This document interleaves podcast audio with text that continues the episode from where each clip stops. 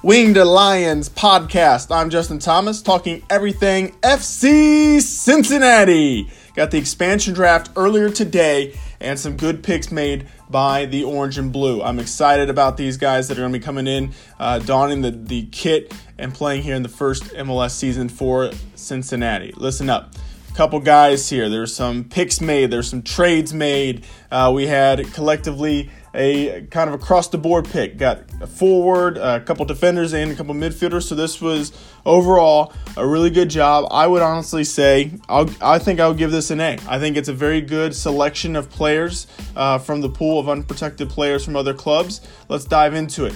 First pick, Darren Mattocks. Now, if you listen to my expansion draft podcast, Darren Mattocks was one of the guys I was high on, and FC Cincinnati picked him first. Darren Mattocks, a forward coming from DC United, he posted a career high 10 goals with DC United in this kind of upstart season for the club. Now, as soon as Wayne Rooney showed up, they kind of pushed Mattocks to the bench, so it's kind of a reason why I think he was unprotected.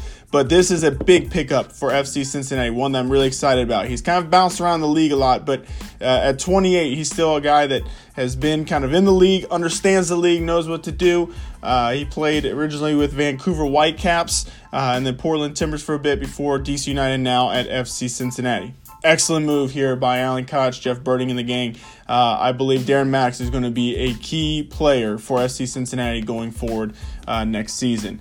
The second pick was Kei Kamara. Now, this was a pick that I said was kind of a, a, high sort of risk, high reward type of thing. Kei Kamara is a beast on the field. Offensively, he's a forward. Some locker room issues, though, at, at the last couple clubs he's been at, most specifically with Columbus Crew, where it all kind of boiled down to the field. I'm not sure if that's what led to this or if it was because Kei Kamara being the high profile striker, uh, if this was kind of what the move was being made for FC Cincinnati. But he, they actually drafted Kamara and then agreed to trade him to Colorado Rapids. So, Kei Kamara drafted by FC Cincinnati, but then immediately flipped and traded to Colorado Rapids in order to get an international spot from the Rapids. So, this is how this works. Kamara now going to Colorado and the Rapids are return giving FC Cincinnati their international spot. So that means FC Cincinnati can use this international spot to go out and get a high player uh, internationally abroad. So uh, MLS works really weird with how many players you can have that are international and how many players you can have as a designated player and this and that. And I'll be honest, uh, even though I've kind of covered crew for a while in the league, that's something I'm still not 100% sure on what goes on. But basically, an international roster spot is a good thing because you can go get someone abroad and not really have to jump through a bunch of different uh, hoops per se that the league has set up. So, although I would have loved to buy Kei Kamara Chipotle, which is his favorite meal here in, in Cincinnati, um, this is a good move because uh, FC Cincinnati able to get a, a really good player, but then trade him and get uh, and return something that they can use in the future uh, to see if that's going to help bring in something maybe that they'll need a little bit more of.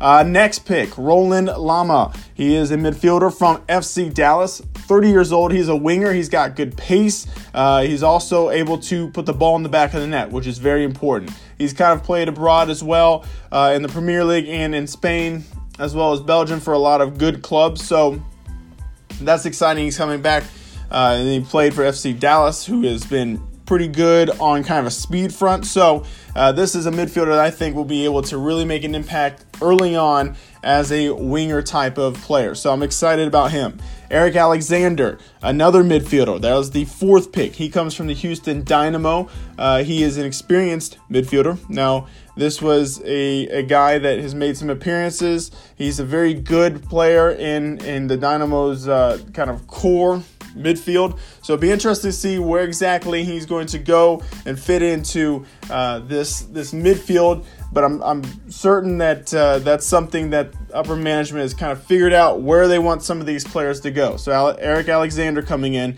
and the final pick uh, was I think a good pick on the defensive front. We got Hassan Ndam coming over from New York Red Bulls. He's a very young player, uh, only 20 years old, but he's a really good center back. And this is going to be a key spot.